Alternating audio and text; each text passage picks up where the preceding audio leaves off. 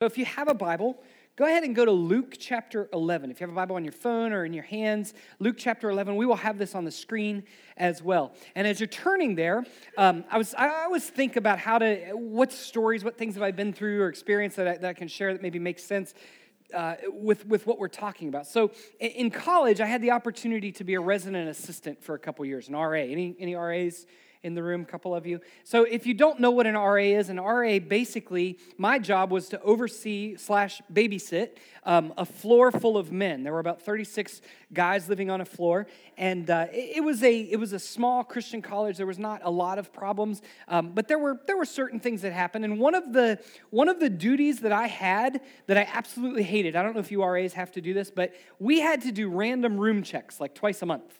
Okay, so I had a sheet that was a list of potential violations. And I would go and I would knock on the door, and if they weren't home, like I usually went when I knew they were gone, so then I could walk in and because otherwise, if they knew, they would be like shuffling and moving stuff. And I'm like, hmm, I wonder what they're doing. And and so I, would go in and kind of look around, and you're looking for certain things. You're looking for drugs and alcohol and girls hiding behind the shower curtain, and that happened. I'm not making that up. Um, so during one of these random room checks, I, I, walked into the apartment of six men and began looking around, and, and I saw all these 20 ounce Mountain Dew bottles around. And I'm talking like 40 Mountain Dew bottles sitting around on shelves in the windowsill, on the floor, and they had liquid in them, but it wasn't Mountain Dew. I could tell that it wasn't, I didn't know what it was, but I knew because Mountain Dew is like that nuclear glow, and that was not this, okay? So I was like, okay, well, I gotta find out what this is. So I unscrew the lid. Can you feel the tension in the room? Any guesses? No, that's what the first service said. And it was not pee. You guys are get your minds out of the gutter. It was actually 42 bottles of tobacco spit. Yeah, that's what I said. That's what I said. It was worse. Yeah. So I will never forget, literally, I was like, I'm getting paid to write down the violation as 42 Mountain Dew bottles full of tobacco spit stored in the dorm room. And they were fined for that. So, my question today, as we jump in, do you know anybody that's a hoarder? Yes. Okay. All right. Don't look at your spouse. Uh, several years ago, a lot of people, a few people actually, made a lot of money by producing a whole show about hoarders. Anybody, any fans of the show Hoarders? If you've never seen the show, I want to give you about a minute long clip that will give you uh, exactly what Hoarders is all about. So check this out. My name is Monty. I live in a very upscale neighborhood, and I'm keeping an absolute humongous secret.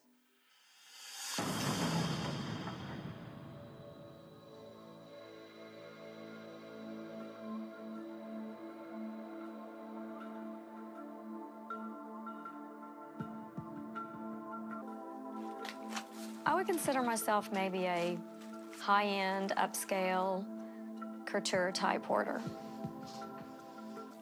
This is my entryway. I'm using it as a closet. As you can see, I have shoes. I have lots of shoes. I love shoes. I don't even know how many pairs of shoes I have, but I've got one, two, three, four, five, six. As you can see, they still have tags on them. I have a shopping addiction. I um, am a shopaholic. 62, 63, 64. I shop and shop and shop, and then I work some more so I can shop some more. And then I shop, shop, shop, shop, shop. 139, and I still have at least six other rooms that have this many shoes in them, if not more. I probably spent somewhere in the neighborhood of $20,000 on shoes. So, listen, while this show ran for about six seasons and was really built on the audience's fascination with people who are hoarders, this is truly an actual diagnosed condition that they call compulsive hoarding right? And it's defined as a pattern of behavior characterized by excessive acquisition and an unwillingness to discard large quantities of things, right? So the some of the descriptors, the experience, hoarders have a fear of missing out on certain things. What if I don't get it? What if I, I don't have it? They have a disinterest very quickly in what they have acquired. So they buy the shoes and then they leave the shoes, right? They have an obsession with specific items. Did you hear? I have shoes. I have shoes. I love shoes. I like to buy shoes, right?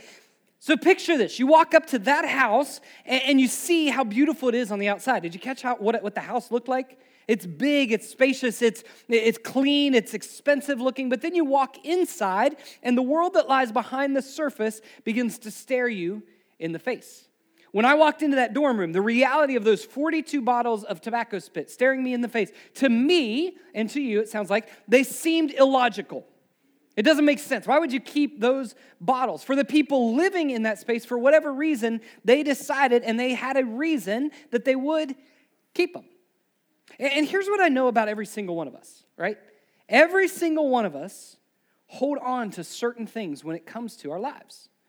Some may be material things, but most likely, you hold on to things when it comes to your relationships, to your emotions, to your faith, the way you live your lives. Just like the world's worst hoarder, we all have things that we grab onto. Every one of us has certain things that we hoard in our lives. Maybe for you, it's love. Many of us love people only when it feels safe. We, we're gonna grab, we're gonna protect our love, we're gonna possess our love, and then only if you feel really safe to me will I choose to love you. Only, I know this is none of you parents, but you know those parents, right? When your child performs adequately, if they get the perfect score or, or the perfect athletic performance, then you extend the love to them. But all the other times, you're holding back some of that. Maybe it's your resources. You ever had people come and knock on your door? Can I borrow your? Don't you hate that? I hate that, right? I, my uncle told me that his mom used to, she would lend tools out, and then, you know, what happens when you lend a tool to somebody? They don't bring it back, right? So she would grab a switch off the tree and she would go to their house and knock and she'd say, Can I, can I go into your garage? And she would go and she would begin whipping the tool. The person is completely baffled. Why are you whipping the tool? She said, It's a bad tool. It never comes back to me. And, and she would teach them a lesson through that. Some of us, it's our resources. We hold back. Some of us, maybe it's your abilities. You, you have abilities that you just think, I can't put myself out there. I can't, I can't do that. I can't let that happen. You may not have, my point is this, you may not have 150 pair of shoes. I don't want to know. Don't look at your wife. Just look at me. You may not have that sitting in your living room, in your bedroom, in your bathroom. But I bet you've got some things in your life that you hold on to as tightly as anyone who was ever on that show. We're in a series that we've called What Would Jesus Undo? What would Jesus undo? What are the things that, that broke Jesus' heart? The things that made Jesus angry? The things that Jesus would look at and say, This is not right. This is not the way that things are supposed to be. Last week, we had a, a guest speaker. If you missed it, you need to go back and get the podcast. It was a powerful morning. Kevin Butcher came, and I, I think Kevin undid all of us. I've noticed in both services, nobody sits in those seats. Jason, you even moved down a couple. And, and, and I understand it was just a powerful morning of, of God's love.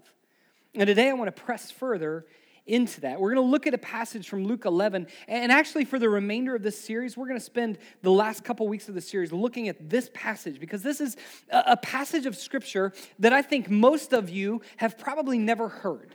Most of you have probably never looked in depth at this passage. And I know that because when we talk about Jesus and what he taught and what he did and the miracles he worked, we like the encouraging stuff right? Like we like the inspiring things. We love the miracles of Jesus. We love the, the life changing messages. What we don't often look at and what we miss, and what we're going to look at the next couple weeks, is a moment where Jesus gets absolutely ticked off. And I love that. Because I think a lot of times we think as, as Christ followers, we have to be nice all the time. And, and I just want to say to you, Jesus got angry. Amen? Doesn't that make you feel good? Some of you, okay, let's, are you guys awake? You with me today? It's, it makes some of us feel better, right? That Jesus had emotions. And, and I want to look at what happens in this passage. So let's start at verse 37 and we'll dig in. It says this When Jesus finished speaking, a Pharisee invited him to eat with him. So he went in and he reclined at the table. But the Pharisee was surprised when he noticed that Jesus did not first wash before the meal. So let me break this down for you because this is not about Jesus not washing his hands. That's gross. You should all wash your hands. This is something else.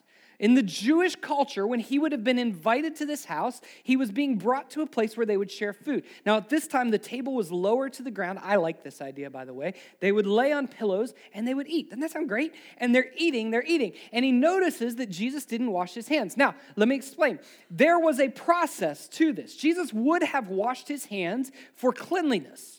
But the Jews, especially the Pharisees, the religious leaders, had added a second layer of washing that was more about ritual and legalism than anything else. And so, after you washed your hands the first time, when you sat down at the table, they would bring a bowl and you would actually dip your hands into this little tiny space of water and you would lift them up and let the water drip down and back into the bowl. It was not about cleanliness, it was about ritual.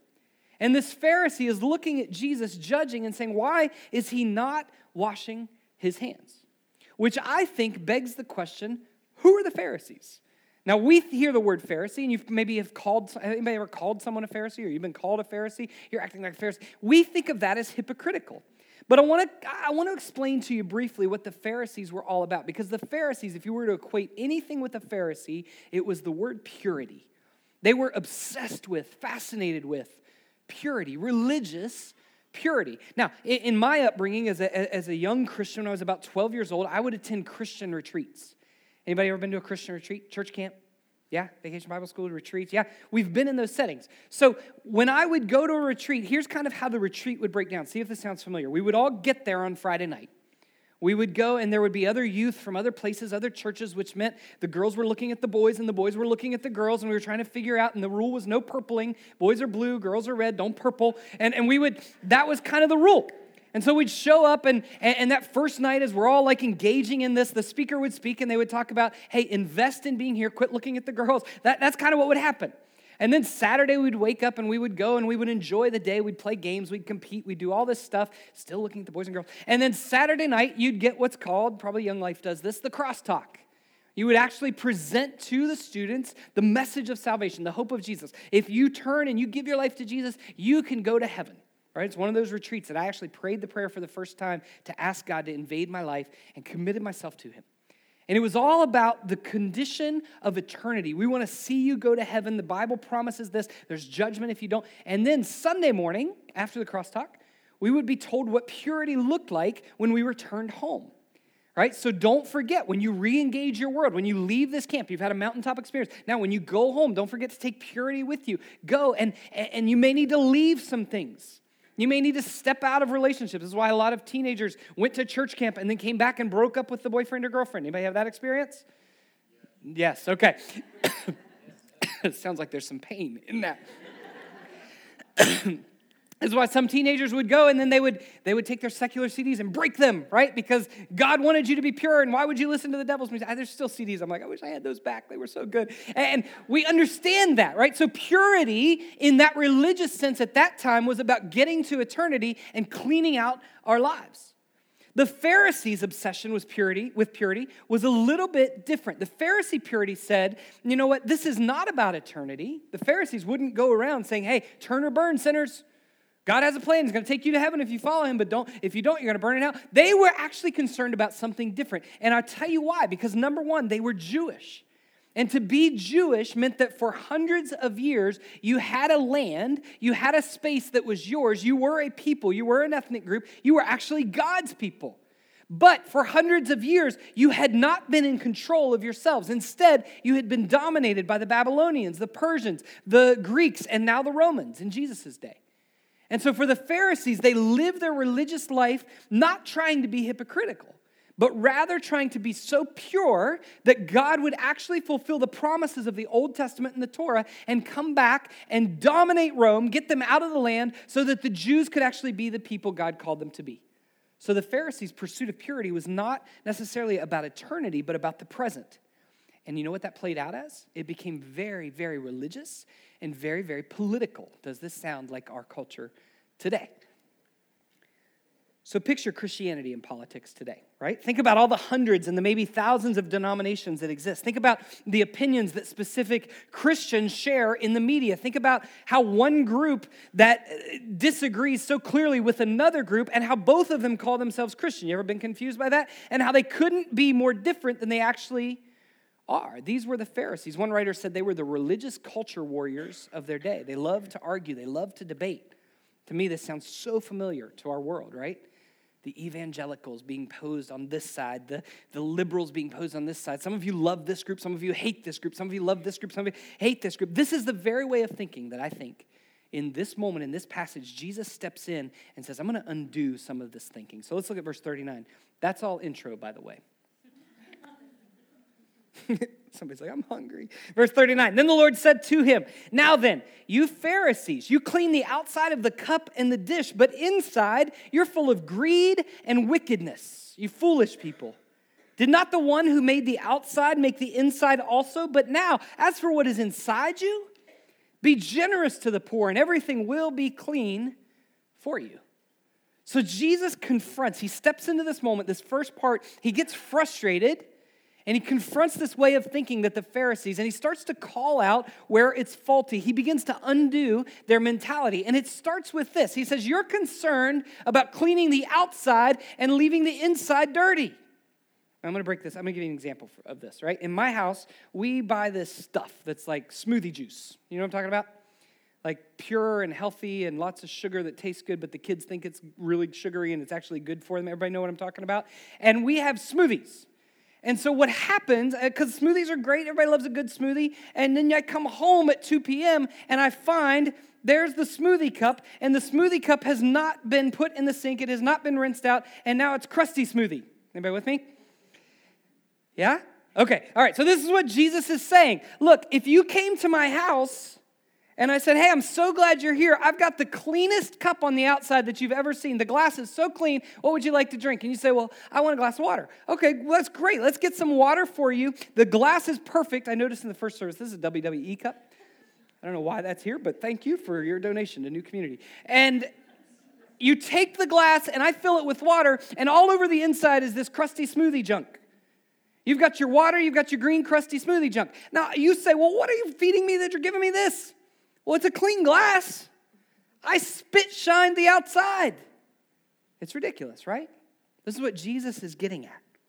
He says, You know what? You are so concerned at cleaning the outside, at cleaning the performance stuff, the stuff that everybody else sees, but the inside is full of junk. See, I think for so many of us, our Christianity, our faith in Jesus happens at the surface level. It happens on the outside where we want to convince everybody and, and God, even Himself, that we are clean, we are shiny, we are pure. And we end up spit shining these cups. Oh, God, look, I, I was in church three weeks this month. Don't I look good? God, don't I look good? God, look, I, I even stopped saying the bad words for a whole week.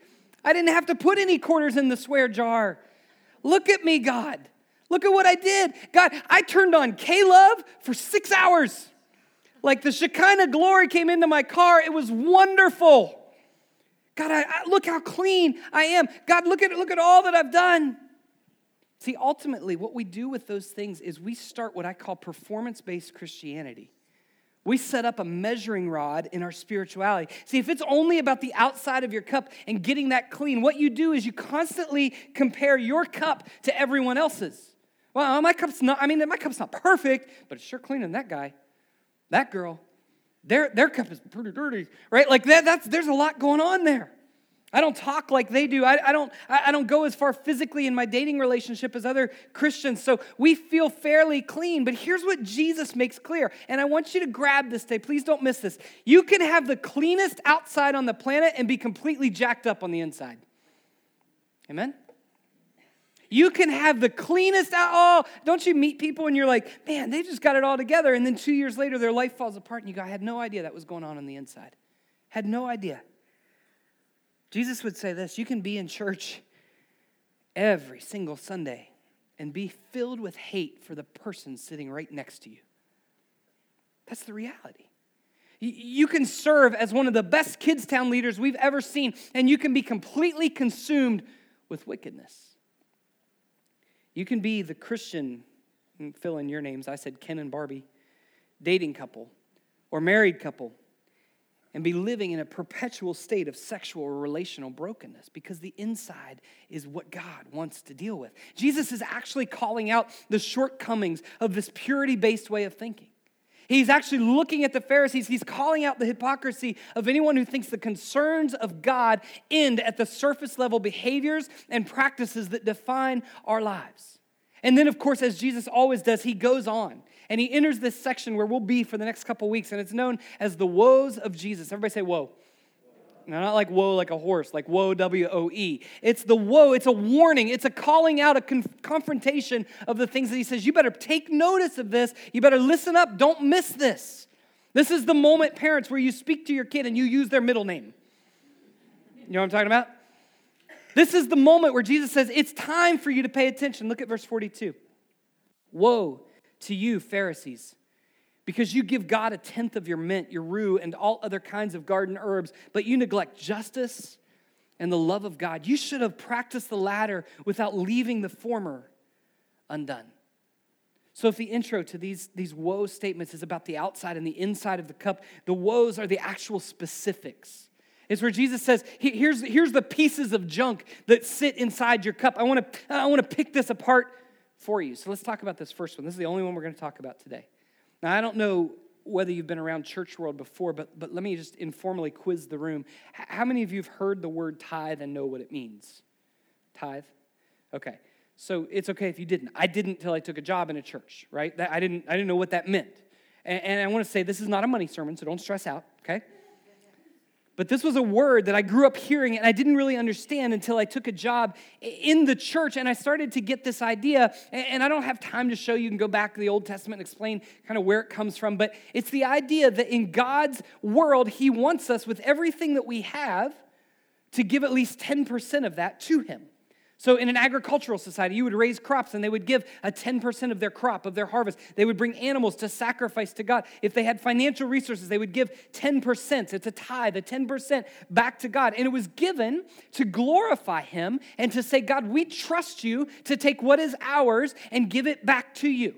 And I will say this you think tithing is hard in our world? It's never been easy.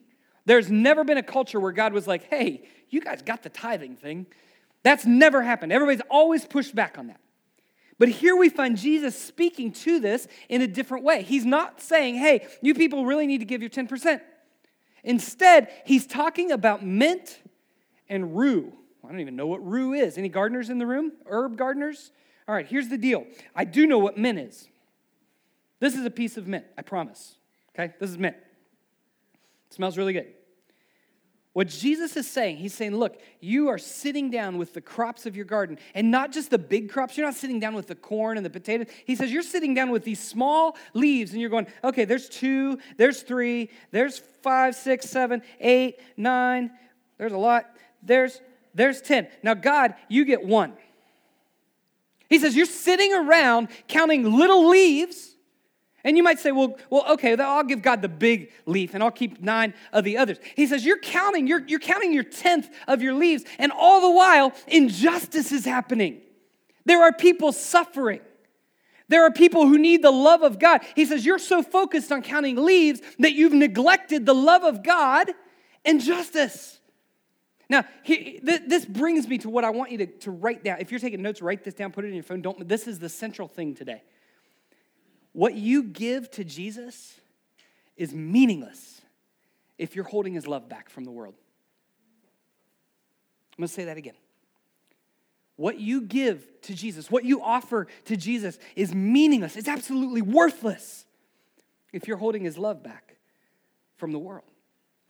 See, I told you at the beginning of today that all of us hoard these certain things, but I want to press a little more clearly here in, into one area because I don't know if you've ever thought about this, but listen, many of you, when it comes to your experience of God's love, you have become hoarders. You have become people who have swept up God's love and said, It's me. It's what it's meant for. It's all for me. And I want you to understand this because Jesus in this passage looks at some of the most religious, church going people in the world. These are not the people who are in church once a month or Christmas. They're not the Creasters, Christmas, Easter. You know what I'm talking about? He's, these are the people who are there every single Sunday, who are standing at the door greeting, who are serving in kids' town. So if you're here today and you're not a Christ follower, listen, you're off the hook. I'm not going to say anything that's going to make you feel guilty today. You can actually amend this church service because I'm talking to the religious people. These are the religious people that Jesus looks at and he says, You are neglecting the things that matter. Now, let me tell you about this word neglect. It's the Greek word parerchomē. And it means actually to walk by something and pass by it, to look away, to not pay attention. Now, here's what I love about the Bible, okay? This is one of the things I think is so cool. Just a chapter earlier, In Luke 10, Jesus tells the parable of the Good Samaritan. And this is the story that most clearly demonstrates this. Listen, this parable, the good, you can go back and read it this week. Here's the gist. The parable of the Good Samaritan, there's a man on a road traveling. He gets attacked, he gets beaten, he gets robbed, and he gets left to die by the side of the road. And Jesus says, This man is there on the side of the road dying. And then you've got this priest, this religious person, who comes by and he walks and he sees what's happening and he steps to the other side. It doesn't say he just walked past him, it says he walked to the other side of the road. The Levite, another religious person, comes by. He does the same thing. He steps to the other side of the road. parerchomē. They neglect the need. And then he says, There's the good Samaritan. Now, the Jewish people saw Samaritans as a half breed. They saw them as a lesser people, the outcasts, the people they didn't want to intermingle with. And the Good Samaritan comes and says the Good Samaritan bends down and bandages his wounds and puts salve on the wounds and picks the guy up and takes him on his horse or his mule and he takes him to a place where he now has a place to stay and heal and get better. And he says, I'll come back and I'll pay whatever it costs. I want this person who was dying, who was bleeding, who suffered injustice to now be made well. So, the story of neglect that Jesus tells in the Good Samaritan, he now calls out in the next chapter to the Pharisees that he's confronting. He says, You're neglecting, what are you neglecting? Justice and God's love. Justice and God's love. So, you know what I think Jesus wants to undo for us today?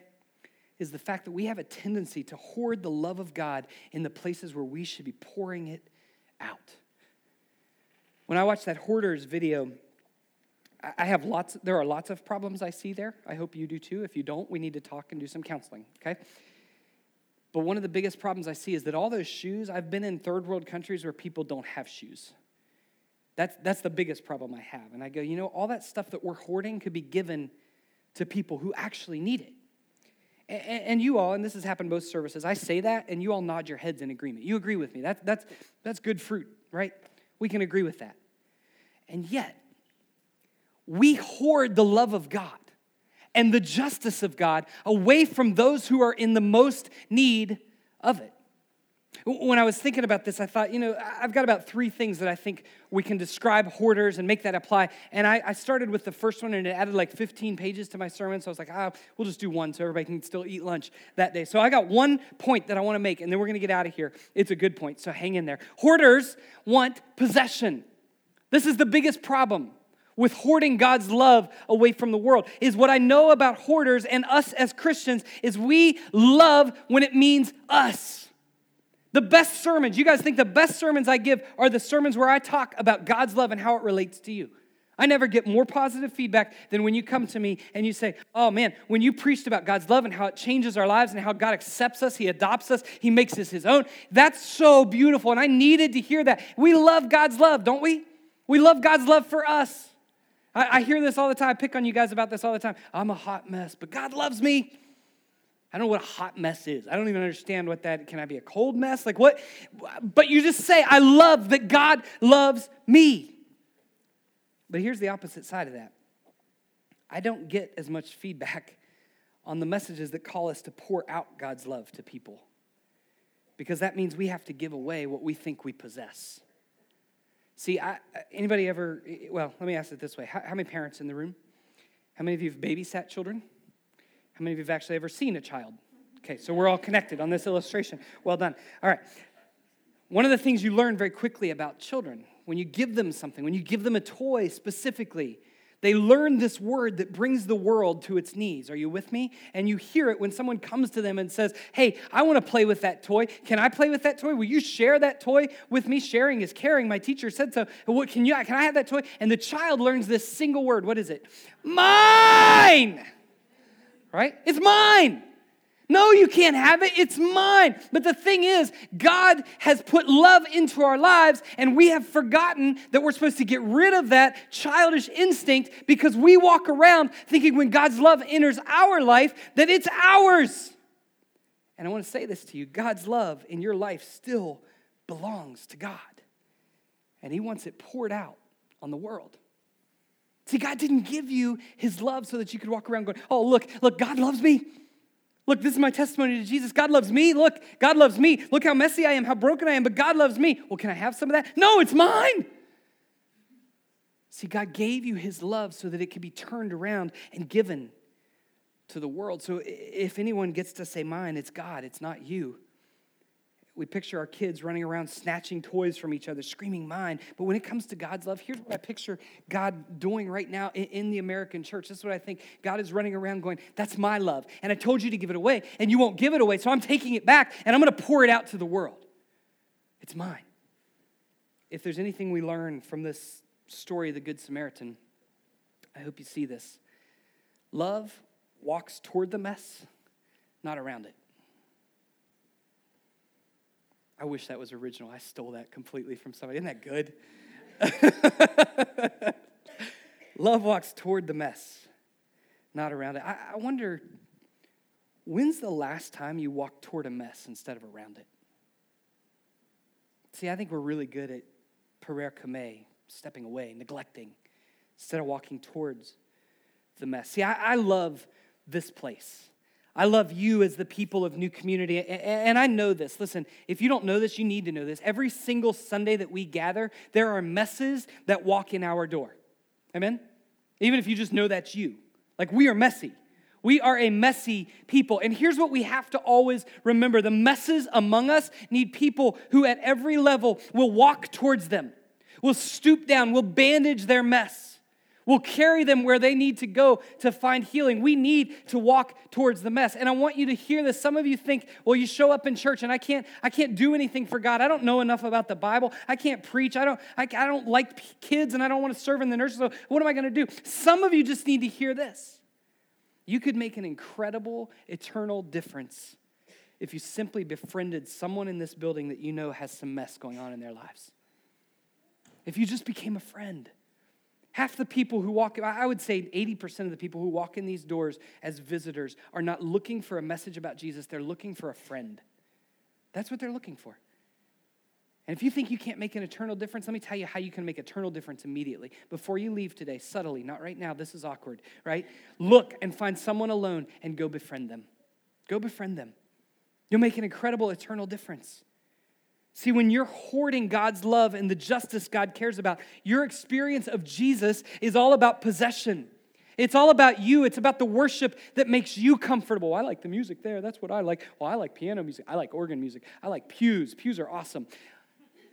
It's all about you. It's about showing up on the Sundays that feel really easy to get out of bed. And don't make your schedule crazy. Can we get real uncomfortable for a minute? I just, it was just, I just, we had a crazy week. The schedule's nuts, so we just slept in. Really? Really?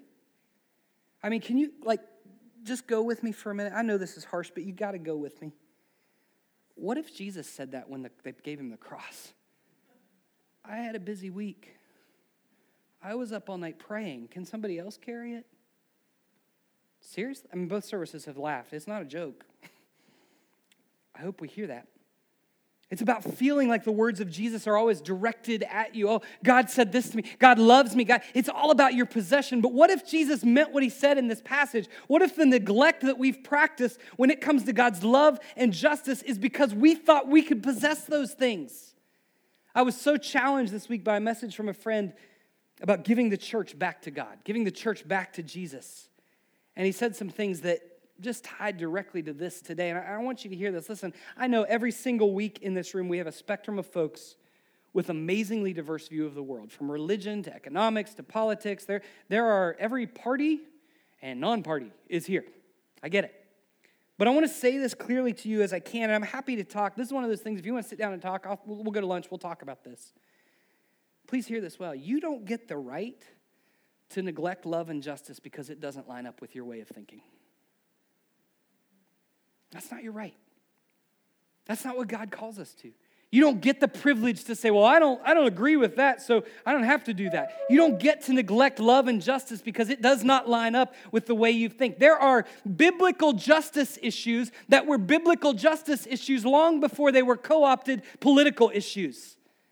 There are things that God said, this is wrong, universally, this is wrong, and these are biblical kingdom issues and not political issues. So hear me well. Long before you were Democrat, Republican, Libertarian, confused, angry, cynical, hopeful, whatever you want to fill in, there are biblical justice issues. And I want you to understand this. The Bible says that we are to engage those justice issues, to love those just to, to step into those things. And if we don't, we are in sin. Right? There are sins of commission, right? You commit sins, you lie, you cheat, you steal, whatever. There are also sins of omission. So you omit, you choose not to engage. These are the justice issues. And I know that's strong, but you can't miss this. Listen, God created people, and people matter to God. Amen? And so when people are diminished by people, that is injustice. And God's people are called to step into those things, to walk towards the mess, not around it. Now, let me tell you biblically, universally through the Bible, you can read the whole Bible and you're going to see three groups that continue to emerge in the Bible as people that God cares specifically about it's orphans, it's widows, and it's foreigners. Those are the people that God, again and again and again, He says, this is what justice looks like. So, can I make this even more uncomfortable? Just give you some examples of this. Listen, right now, there are 27 million human beings in the world today held in active slavery. Active slavery. And a large portion of them are children being forced to engage as sexual prostitutes. That's a reality. I don't care about your politics. That's a reality. It has been over 1,500 days, 1,500 days since a city in Flint, Michigan has had clean water to drink. To drink. There are 6,000 children in our state waiting to be adopted or to be put in foster care for one home that would love them. I don't care about the systems, I don't care about the politics. That's injustice. There are people of color across our country who feel unsafe and raise their children to be wary of systems of protection and enforcement that you will never have to fear simply because of the color of your skin. I just want to say that to you. There are immigrants among us. I have pastor friends right now that I could introduce you to who have emergency plans in place so that if there's a government raid on illegal aliens, they all meet at the church so families aren't split up. That's reality. There was, in a period of 10 years, in one town in our state, two pharmacies received 21 million prescription painkillers. The population of the town is 2,900 people. Now, let me just say this. Some of you, as I read those things, some of you immediately began to defend your opinions you began to label me as conservative or liberal or too political. Listen, some, half of you think I'm conservative, half of you think I'm liberal. You all need to get together and make an agreement so you can judge me adequately. I've been told, listen, I've been told you should shut up and stick to religion. But I, am just going to say this to you. If, those, if that was your first reaction, rather than compassion and heartbreak, then you didn't truly grasp the weight of what Kevin Butcher talked about as God's love last week because God's love was only given to us so it could be poured out to the world. I listen, I don't care who our president is. I don't care who you vote for. I don't care who's elected. I don't care what you label me. I don't care about getting pigeonholed. I care that in our world, in our country, in our state, and in our own community, there are people bleeding by the side of the road. And I'm tired of seeing people who should understand love and compassion better than the rest of the universe neglect them and walk by on the other side. It's time to do something. I've wrestled all week with how to close this, and um, I want to share. I just want to share where where Carrie and I and our family is, um, as honestly as I can, and I want to explain to you what we've been walking through, practically learning about this, not to lift us up. I, so I pray. I, I, literally, I've prayed today. Please don't let this be about us. But I want you to just understand. If you've been here, you, you know we're in the adoption process. And you know, we've been walking through this and pursuing a child from Burundi, Africa, and, and kind of trying to figure out what that looks like. And, and it's so slow. It's like we should have started when we were 20 because we'd have them by now and everything would be good. And I'm getting old. And, and, I, and I got to tell you, probably the biggest obstacle for us has been the, the issue of the financial, financial piece of it, right? So there's the reality is when it comes to adoption and internationally where we're headed, it, it's going to cost us over about $30,000. Pretty crazy and I don't, I don't say that. I don't like talking about it. You don't need to know my finances. I, I get all that. And some of you are sitting here going, well, why don't you adopt in state? There's more of a need. And, and I, the only reason I can tell you that we didn't is because God has called us to this step, to Burundi, Africa. And, and so you, you adopt from this state. There's lots of kids. They could use the help. But, but here's the thing that I want to share with you. When we entered this process, we knew the weight of the cost. And we're, we're doing fundraising. We're going to be doing all that and, and looking for, you know, kind of the tribe to come around us and help us and figure all that out. But I got to tell you, it has been terrifying. Josh, you can go ahead and come. It has been terrifying to me to just figure out, like, what, how are we going to do this? Because I don't know if you know this or not, pastors are not wealthy. If they are, they're probably unethical. Like, that's, that's kind of the tension of ministry. Um, so I just want you to grab onto this because what we're learning as a family is when you start to, to live in a way that says radical generosity is the norm, right? It's not, it's not crazy in the kingdom of God, it's normal. Does that make sense? Like what we think is, oh, I can't believe that person gave everything away and they pursue God and they follow God. We go, that's so nuts. And as the more I'm reading scripture and seeing the, the, the way that Jesus lived and what Jesus did, I, I'm going, no, radical generosity, whether it's money, time, resources, talent. Again, this is not a money sermon. I'm not guilting you into giving. If you think I am, go give somewhere else. I'm guilting you into radical generosity with your life. Because what we're learning is every step that we take towards being a loving family and a, and a people that want to be about justice is that God has richly returned the blessing on us. Now, that's not prosperity gospel. I'm not saying if you give financially, God's going to give you financial. No, that we're still not rich. Like that's going to happen. What I'm saying to you is this. Over the past six months, the first step of this adoption has been about $18,000. And if you'd have told me six months ago that was gonna that we were gonna figure out how to do that, I just said, You're nuts. Like we have no idea. There's no way that we have that money. I've never had that much money at one point in my life ever. Like there's ne- I've never opened a checking account and been like, look, I've got $20,000. Have you? No, I've never done that. I don't even, I can't even fathom a million dollars. But I'm telling you, we started this journey, and the first step, they said, here's the contract, and it's $6,000. And we had saved that. We were ready for that. And we basically, God's call to us was, are you going to, this is the thing, and this is so non biblical, but the thought that has been in my head of God speaking, are you smoking what you're selling? that's, that's been the thing that's echoing in my life. Are you really truly going to stand up and preach about this stuff every week, or are you going to live it?